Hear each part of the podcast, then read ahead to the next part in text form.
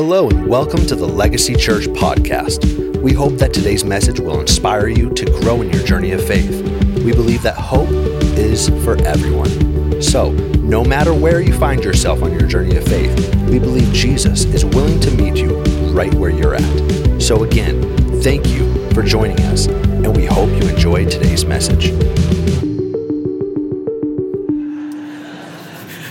Anyway, hey, we're going to finish up uh, our series on relationships, not this week, but next week. So I've got two more sermons for you. And today's sermon is a little different than what I usually do. If you know me, you know I'm a three point preacher. And, and here's the deal today I got seven points for you. And we're already starting the sermon 22 minutes later than usual.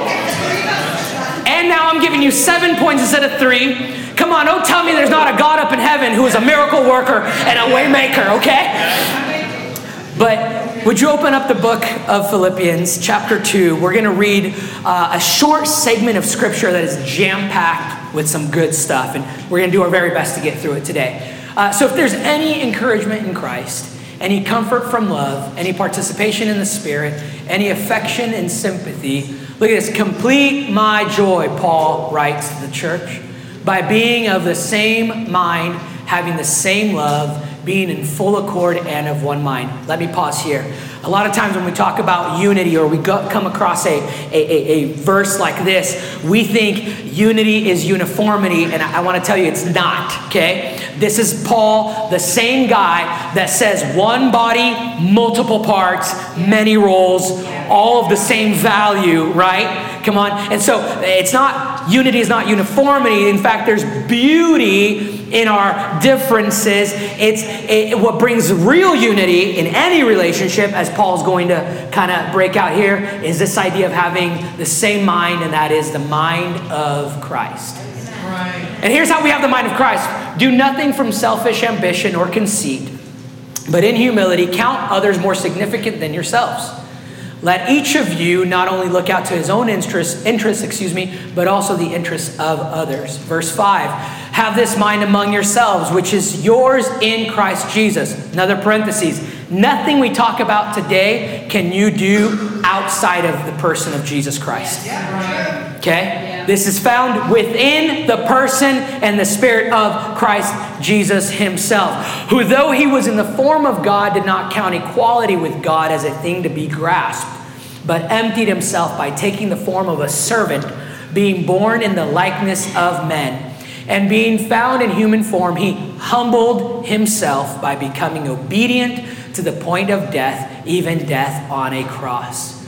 Therefore, God has highly exalted him. In other words, he's put him above and bestowed on him the name that is above every name, so that at the name of Jesus every knee would bow in heaven and on earth and under the earth, and every tongue confess that Jesus Christ is Lord. Why? To the glory of God the Father. Yes. Father, I thank you right now. Open up our hearts, open up our understanding. Lord, no matter where we're at on our journey of faith, I pray today you would reveal the person of Jesus to us. Help us to think like him, talk like him, live like him.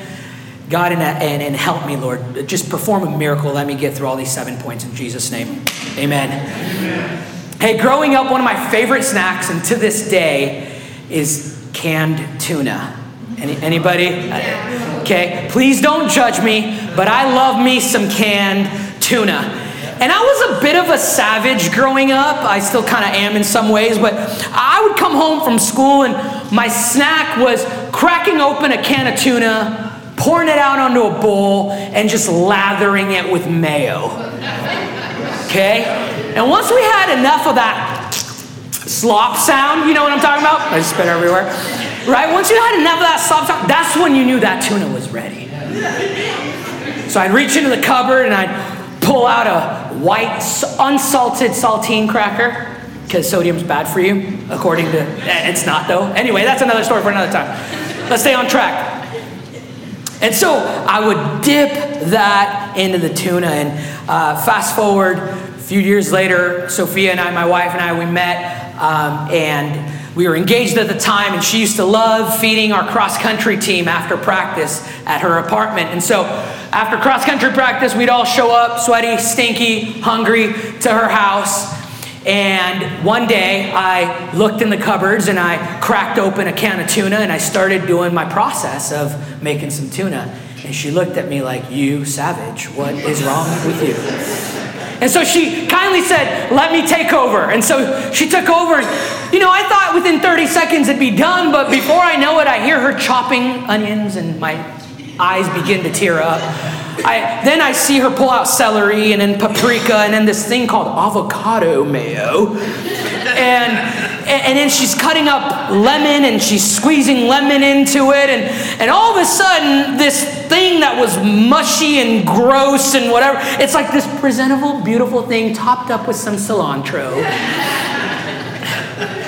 And I'm like, what is this? And the, where I'm getting at with this is, is I was missing some key ingredients to a better experience. I'd, I'd, I'd uh, been limited to my own experience because I was missing some key ingredients.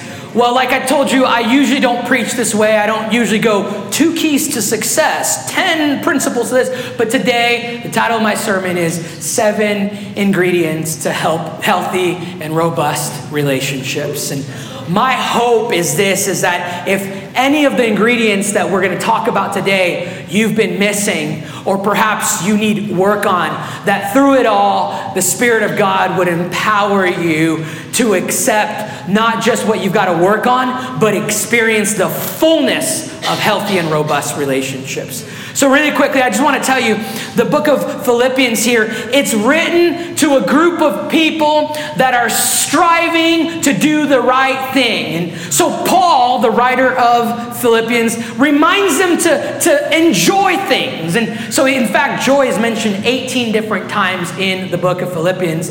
And Paul's going, hey, don't forget to enjoy the healthy and robust relationships you're building. Don't forget to enjoy and have joy brought back into the community that you are building. And I just want to kind of give you a, a pre point today. Some of y'all need to hear this today. It's okay to rejoice in your relationships, it's okay to smile again. It's okay to have the joy of the Lord in your heart towards your spouse. Come on, somebody say amen to that. Parents, it's okay for you to smile again at the children you bade God for, and now you're asking Asking him for patience with. Come on.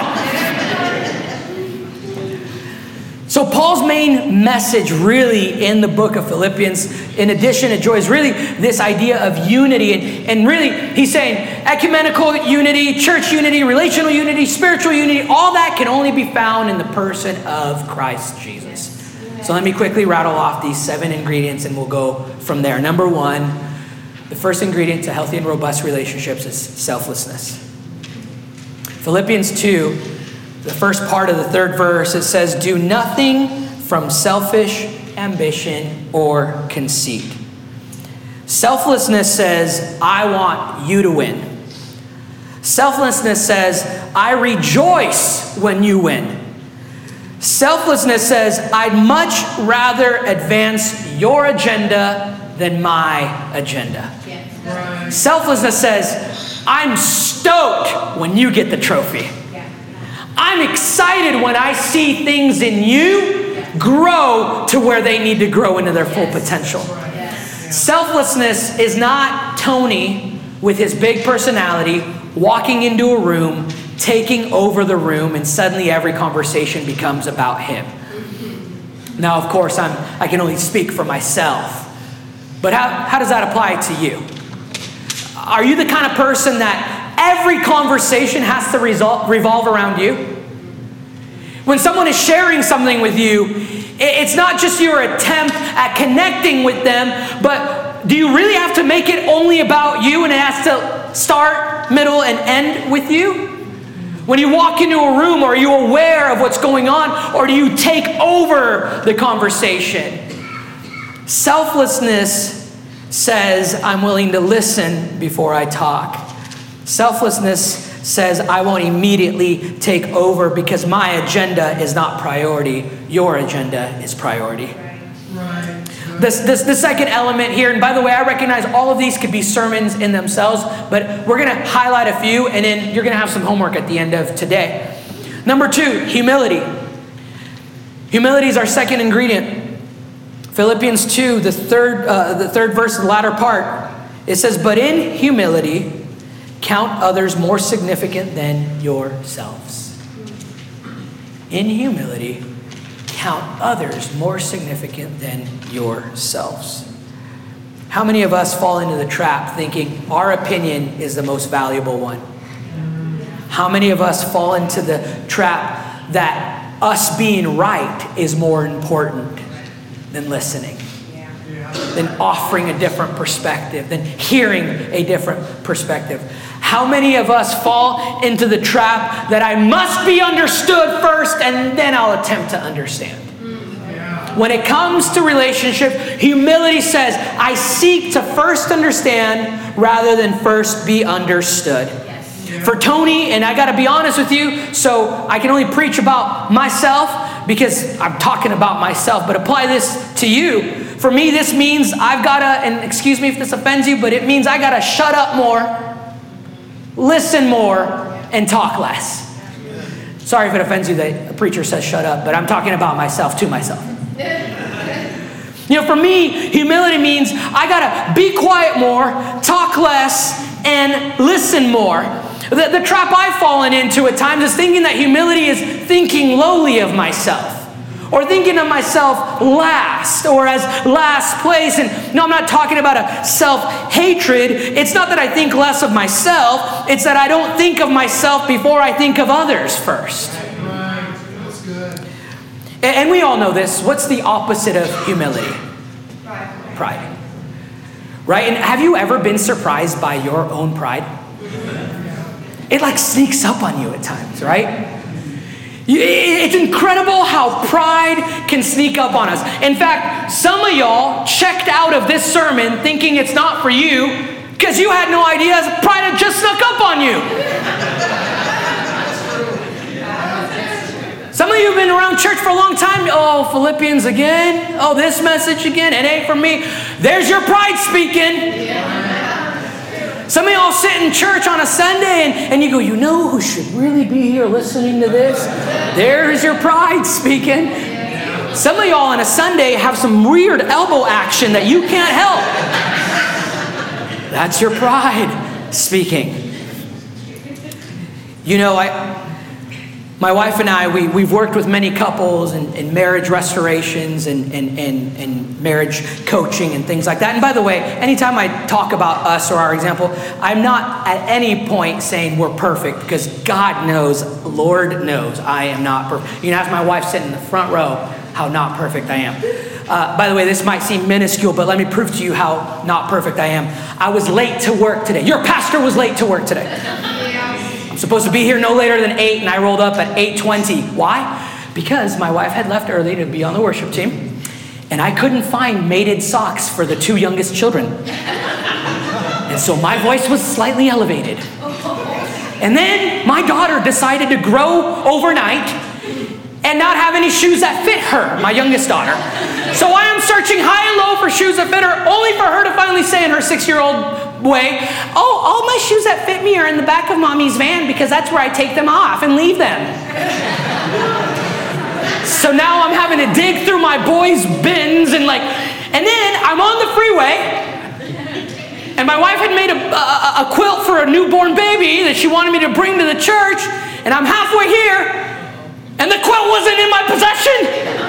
So I had to go back for the quilt. That's how not perfect I am. Anyway, what I'm trying to get at with my lack of perfection is this is we've worked with many couples and and it's interesting and, and I hope what I say doesn't trigger you. I hope it brings some healing to you if you're walking through this.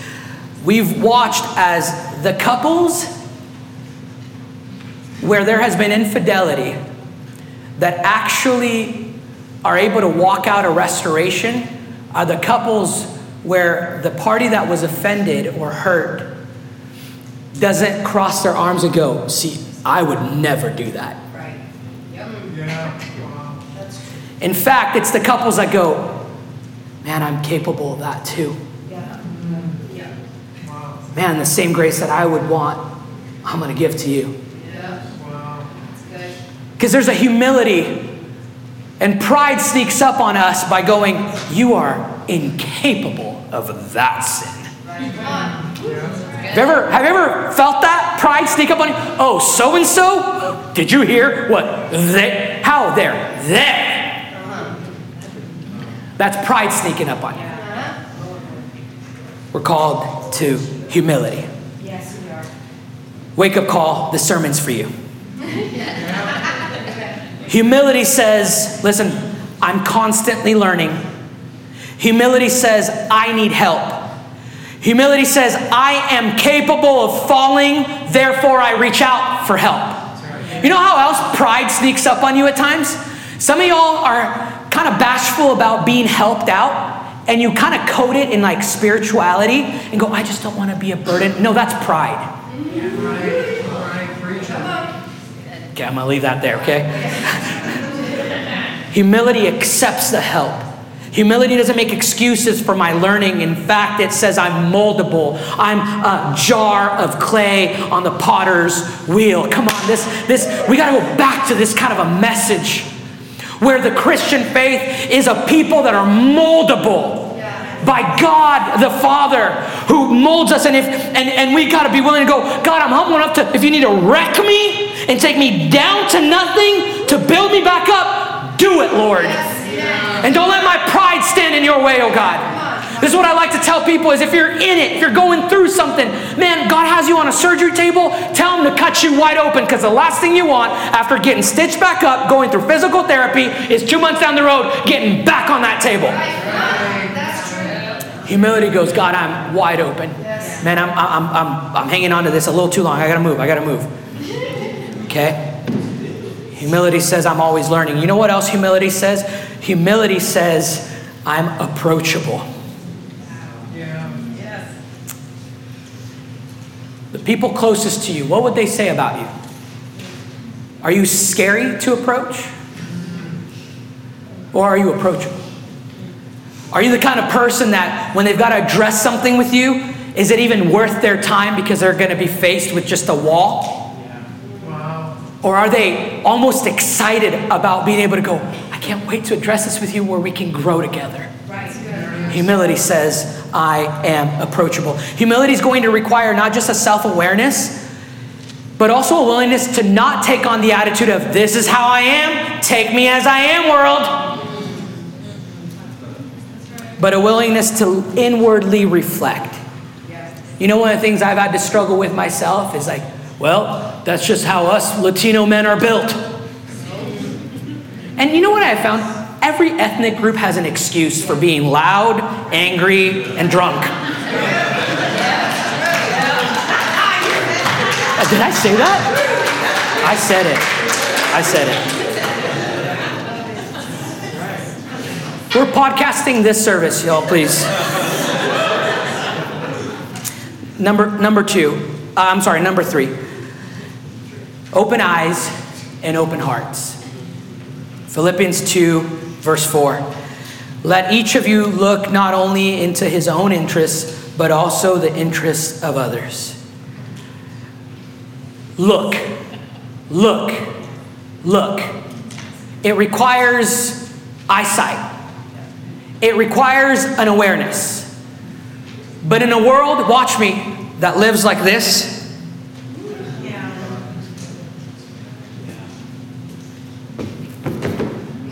I didn't know that car was crossing because I didn't know I was crossing the street because I was looking down at my phone. In a world that lives like this, and by the way, this is just a representation of a world that lives like this. Me, me, me, me, me, me, me. We're being called to open our eyes, look up and look out, and have open hearts to the interests of those around us. Young person, I beseech you, put your phone down and be aware. I'm talking to you the, way I would talk to my own children. Okay, if I have your permission, parents, here to talk to your kids like this. Okay, and also I got to talk to some of y'all that grew up without a phone and now you're glued to your phone, the older generation. You know who I'm talking about. Because it's like the cool thing now for you, it's novel to you. So let me just talk to all of you then, as a good father would. You will not be able to look and be able to see the needs of others and even look out for the needs of others if you are so self absorbed with your own thing. Yes, true. One of the things, again, our family's not perfect, Lord knows that. One of the sayings we've got in our home is this, and we're teaching it to our children, is you see a need, you fill a need. And Christ has called us to this kind of lifestyle. Christ calls you and I to this kind of lifestyle where we relate with people in a way where we see a need, we fill a need. But you know what oftentimes happens in the church world is we wait for the church. Oh man, this is a whole nother sermon. But uh, you know, no, no, I, I got, I got, I got to stay focused. I got to stay focused. But but we we we think someone else will do it. Yeah. And if we're really honest, that's what we pay the pastor to do. Actually, you, you pay me to equip the saints, actually. Yeah. Just, just so, they, so let you know, that's what the book of Ephesians says. Yes. That the fivefold ministry was given to equip the church so that you can be successful in ministry. Okay? So just wanted to throw that out there. Thank you. Thank you for letting me do live out my dream. But we're, we're not going to be the kind of people that see a need and wait for someone else to fill the need. No, we see a need and we fill a need. In a culture where everything is all about you, the upside down kingdom of God says, look out for others' benefits in all opportunities of life. My father was a great example growing up in this. Uh, he, he wasn't perfect for sure, you know, like most of us dads made a lot of mistakes, but my fondest memories are in every season of my life, every hobby I picked up, Every interest I had, my father made it his interest. To the point where when I fell in love with running, no offense to my dad, but he wasn't in great shape. And he forced himself to get into good shape so that he could go on runs with me. Your interest becomes my interest. When I went to college and I was really into cars and specific music, and all, he'd sit down with me, and this music didn't interest him. He wasn't a car guy. And he'd sit with me and he'd talk to me about the research he would do and ask me questions, and you draw out of me the interests. How can you and I make other people's interests our interests? Number four, number four, I really do got to move this along um, servanthood. Because the really good stuff is also coming pretty soon. If you haven't liked my sermon yet, you're really going to like it pretty soon. Servanthood is our fourth ingredient. Have this mind among yourselves, Paul says, which is in which is yours in Christ Jesus who, though he was in the form of God, did not count equality with God as a thing to be grasped, but emptied himself by taking the form of a servant. Servant, being born in the likeness of men. When I, when I was about to marry Sophia, uh, my f- friends and family, they threw me a little bachelor party. We flew in some of my friends from Guatemala, my, my family, my uncle, some cousins. I had my best friend from Brazil fly in as well. And, and we sat in the basement of one of my mentors at the time, and they all went around and they were all going to share with me their number one piece of marriage advice. Anybody ever done that before, right? And so they sat around the circle and they're like, here's our biggest piece of marriage advice. And my uncle was the first one to go. And he said, before anybody says anything, I, I got to tell you, Tony, the biggest piece of advice I've ever received, and I lived by, you know, 30 plus years of marriage, is love is service. He goes, and if you go into this relationship knowing that your love for Sophia means you serve her, you'll go a long way. And you know, I've held on to that, not just because it was a a great figure in my life that said it, but because as I turn to the Bible and I look at Jesus' own example, his love was not just word, it was action. In fact, have you ever thought about this? He was God, he is God, fully God. The same God that created the entire universe with his voice, do you think he couldn't have saved you by just one word? Why did he come and spend 33 years on earth then. And have you ever questioned why is it that it took him 30 years to even start his ministry? He was submitted to teaching. He was committed to serving. He wanted to show us a message that even though I'm God and I've got enough power to, at one word, save you, I'm going to display to you what servanthood looks like. Wow, that's good stuff right there. Some of you are going, you, you heard servanthood or you read it and you go, okay, um, Tony, when are you now going to like do a sales pitch about serving in the house of God and joining a team? Now.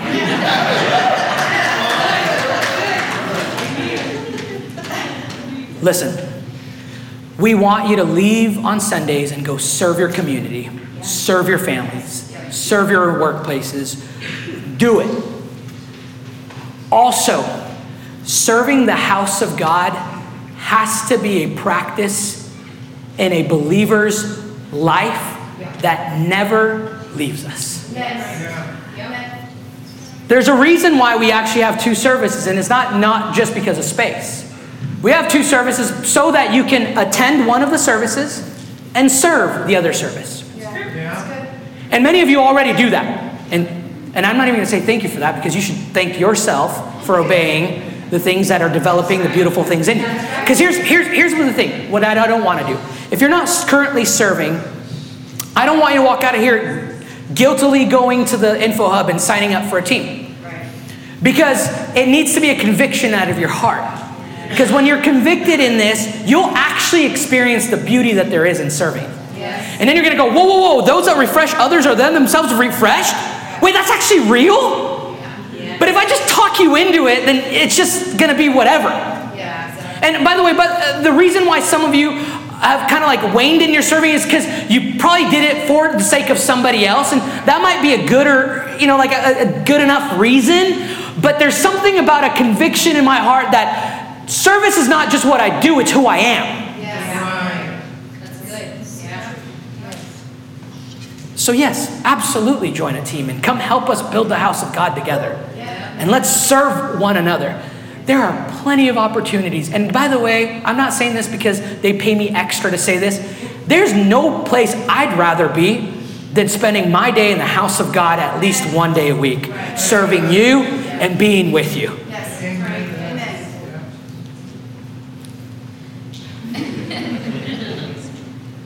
Tony, are you asking me to sign up for a team? Yes, yes. If you're new to Legacy, this is part of who we are.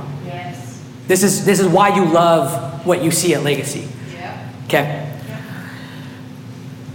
Charles Spurgeon said it this way You cannot be Christ's servant if you are not willing to follow him, cross and all. What do you crave? A crown? Then it must be a crown of thorns if you are to be like him. Do you want to be lifted up? So you shall, but it will be upon a cross. And some people think I'm harsh. What, what Spurgeon and Paul both have in common is they've understood that Christ emptied himself of himself for the sake of serving other people. And this is the same example that we are called to live the emptying of ourselves. So, practically speaking, outside of even just these four walls and serving the house of God, which you love and you're called to, can I get an amen to that one? Uh, outside of just that, let me give you some practical advice. Leave some margin in your schedule for when opportunities of service arise. You know, when you're so busy doing your own thing, when a need comes up, you won't even be able to fill it. You might want to, but man, I got a meeting, I got this, I got that. And you know what we've done? Can I just talk about this this thing we've done in culture today? Is is we've glorified busyness. It's almost like a badge of honor. How you doing? Oh, busy. And if you're really spiritual, busy but blessed, busy but blessed. Too blessed to be stressed, even though you're really stressed. Right? And it's like, oh man, you should see my calendar. I'm four months out. If you're four months out, let me tell you, that's dangerous. Hey, I love you enough to tell you this. Create some margin in your schedule. Yeah. Because when needs arise, you'll be able to happily go, I got margin to do that. You're on your way out to the grocery store, but because you're not jam packing it in to the last 30 extra minutes that you have on a Saturday, and your neighbor goes, Hey, neighbor, can you help me unload my pickup truck? You don't say, No, I'm too busy. You go, Gladly. Yeah. yeah. After all, it's not well done, good and faithful calendar manager.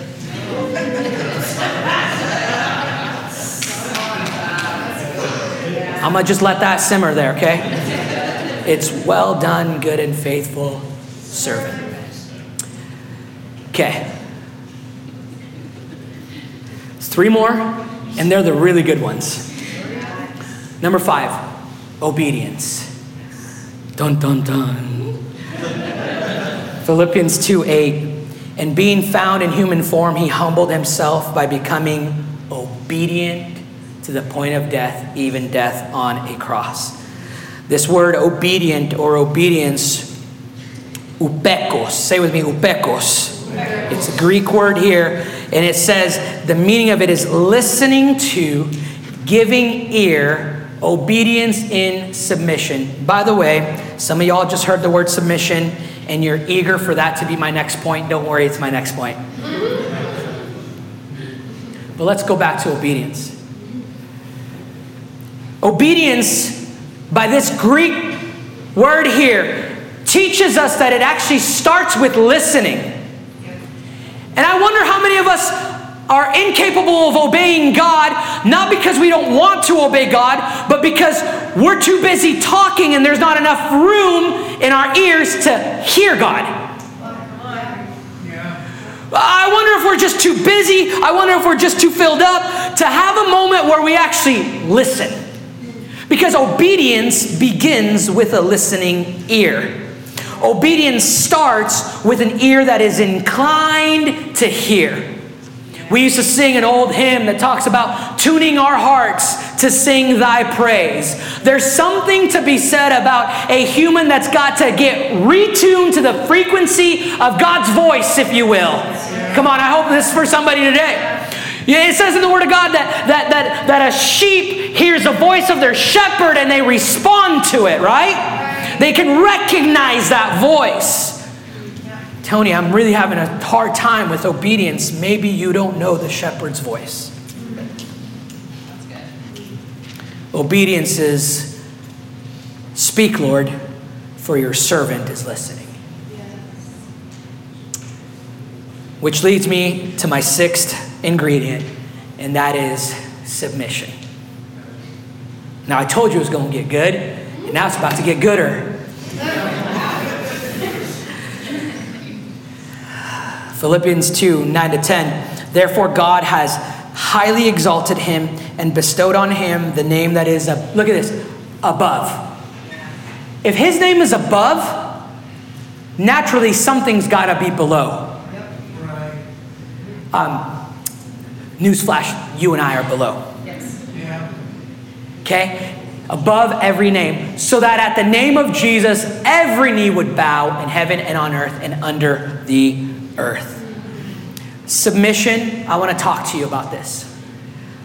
And I want to really quickly preface it with this. Some of you have heard the word obedience, submission, authority in an abusive and manipulative way. Maybe you come from a church background where that was manipulated, or maybe that was something that was done and it, and it hurt you. Two things. One, I'm sorry if that's what took place. But number two, do not allow that past experience to hold you captive to what God's trying to speak to you. Listen today. Yes. Amen. Okay? And let me throw in a third thing because I'm a third point preacher. I'm not the guy that abused leadership in your life, so don't hold me to that either as I say what I'm about to say. Okay? Submission doesn't need to be a scary word. Submission should be a comforting word.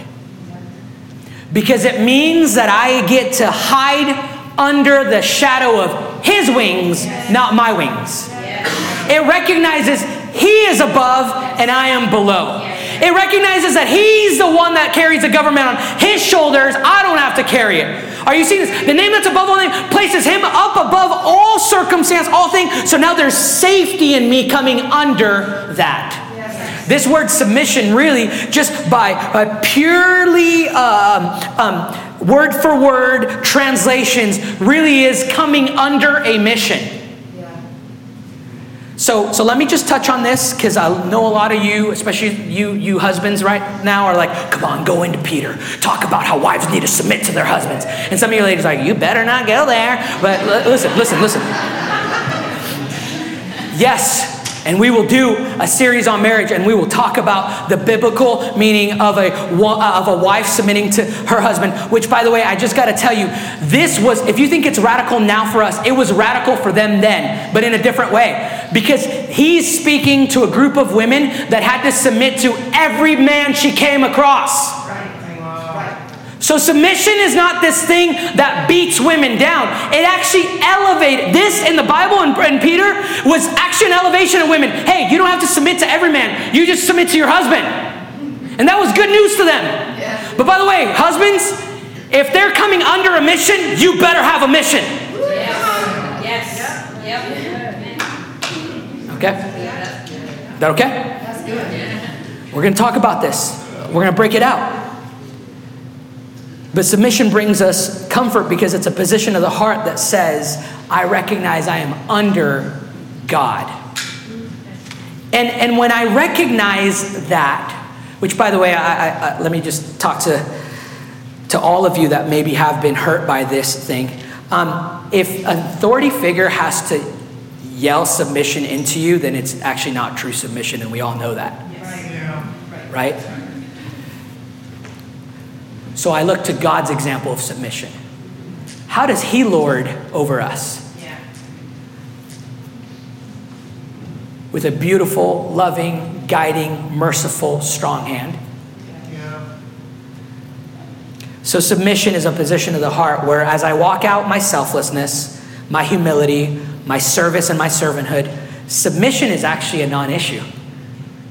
You notice that? Like, if I, if I walk in selflessness, if I'm serving Jesus, I recognize who He is. Submission to Him is not an issue for me. Why? Because submission can only ever lead to exaltation.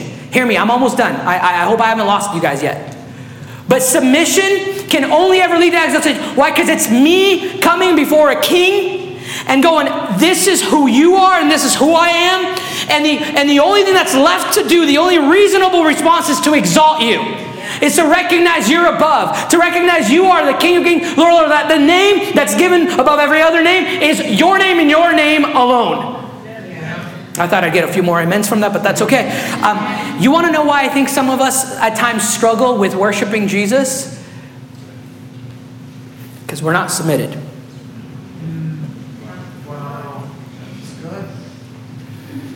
And if we're going to learn to submit to one another, and to yield to one another and to burden and, bear, bear uh, and carry burdens together with one uh, another, we've got to learn how to shoulder this mission together. We've got to come under the mission of God together. Are you with me? Yeah. Seventh ingredient don't be distracted by the handsome people coming up on stage. Seventh ingredient, it's a miracle. We got there only 10 minutes late, but we started 20 minutes late, so that's okay. Are you still with me? Are you getting something out of today? Okay. Uh, are you really getting something out of today? Okay, tell it like you mean it. Like, are you really getting something out of today? Okay, all right, good. Uh, my, my, last, my last ingredient then is this, is glorifying God. Philippians 2, 11, and every tongue confess that Jesus Christ is Lord. What for? To the glory of the Father. Let me say it to you this way ultimately, if our relationships, our conversations, our thoughts, our actions, our desires, our intentions, if they aren't ultimately bringing glory to God, then what are we even doing? Like, not just in your relationship, but like in all of life. Like, if you're not passing it through the filter of, will this bring glory to God, then what are you even doing? Like, and I'm telling you, this began to transform things in me, and, and I'm gonna be honest with you, recently. Not like this is an old thing that I got dialed in, like recently, in my heart of hearts, in my intentions, in my conversations, in my actions, in my thoughts, in my intentions, in all the things that I do. Um, when I began to pass it through a filter of, is this bringing glory to God? I'll tell you what, I started talking to my wife differently. I'll tell you what, I started talking to my coworkers differently. I started treating my children differently. I'll tell you what, I started speaking about you and of you and to you very differently. Because now I'm passing it through the filter of am I glorifying God through this? And if you're a theologian, you know this that the Westminster Catechism states that the chief end of man, in other words, the whole goal of existing as a human is to bring glory to God and to enjoy Him forever. And so, if we are created to bring glory to God, my friend, my question to you is are your thoughts, are your actions, are your words, are your intentions, are your conversations, are your desires, are they all pointing to the glory of God? And if they're not, we need some help. Now, we don't always get this right, right? I know I don't always get it right. But man, thank God for His grace. But more than that, thank God for His Spirit that is available even now to empower you and I to live this out. And this is how I'm going to end. This is how I'm going to end. Selfishness, pride, closed eyes and closed hearts, disobedience, lack of submission, which, by the way, never mind, uh, lack of glorification of God, I, just, I don't have any more time. All that stuff cannot be overcome by you just gutting it up. I gotta think like Jesus, I gotta act like Jesus, I gotta be like Jesus. Yeah. And, and, and I know that I, that makes you guys laugh, but like we live that way sometimes. We don't like act it out like Tony does. And like somebody told me last Sunday, you were clearly a theater kid. Yeah, exactly.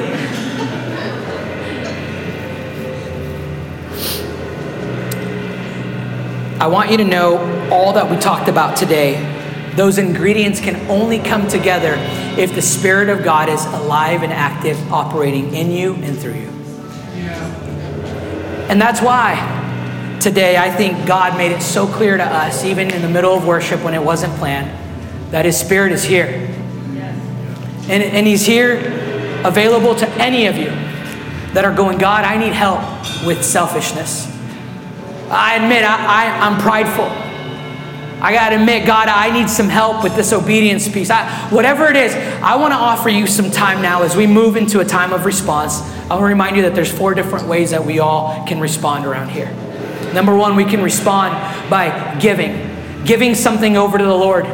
Maybe there's an area of your life that you've just held on to, and you're like, man, God, I just, now it's my time. I'm going to give this over to you. Maybe you've got to give of the Lord your life. It's also a time where those of us that call Legacy Church our home is when we remind ourselves we can give of our tithes and our offerings. Maybe your response today is some time in prayer, or you need somebody to pray with you and for you. You head over to the prayer corner and you go, Man, I need some help. And, and maybe it's not just one, it's, maybe it's all seven that you need some help with. We can respond by coming to the communion table. There's one here, there's two here, one located in the back. And how many of you know that it wouldn't even be possible for us to even attempt to live this out had it not been for the example we see of Jesus Christ Himself. What a better reason, no better reason than to celebrate and remember His death, burial, and resurrection than today, as that was a prime example of these seven ingredients. And lastly, we're going to worship. I asked the worship team to sing a specific song that talks about how our only help for all of this can come through the empowerment of the Holy Spirit. So let me pray for you, and I'll give you some time to respond. Father, thank you. Thank you for your word. I now ask that you would show us, God, truly, each one of us personally. I know that we've got four ways to respond, and I'm sure there's more ways. But God, I pray that you would show us individually how to respond to your word today. More importantly, I pray, God, that as we walk out of here today, we would walk out of here with an assurance that your spirit is operating in and through us transforming our lives. In Jesus' name I pray. Amen. Thank you once again for joining us today. We hope today's message encouraged you, challenged you, and caused your faith to grow. If you enjoyed today's message, we highly encourage you to subscribe to this podcast. That way, you don't miss out on any future messages. To get to know us, to get connected with us, and to know how you can best partner with us, head to our website, legacychurchid.com or come see us in person at our campus in Meridian, Idaho. We look forward to connecting with you. May God bless you and have a great rest of your day.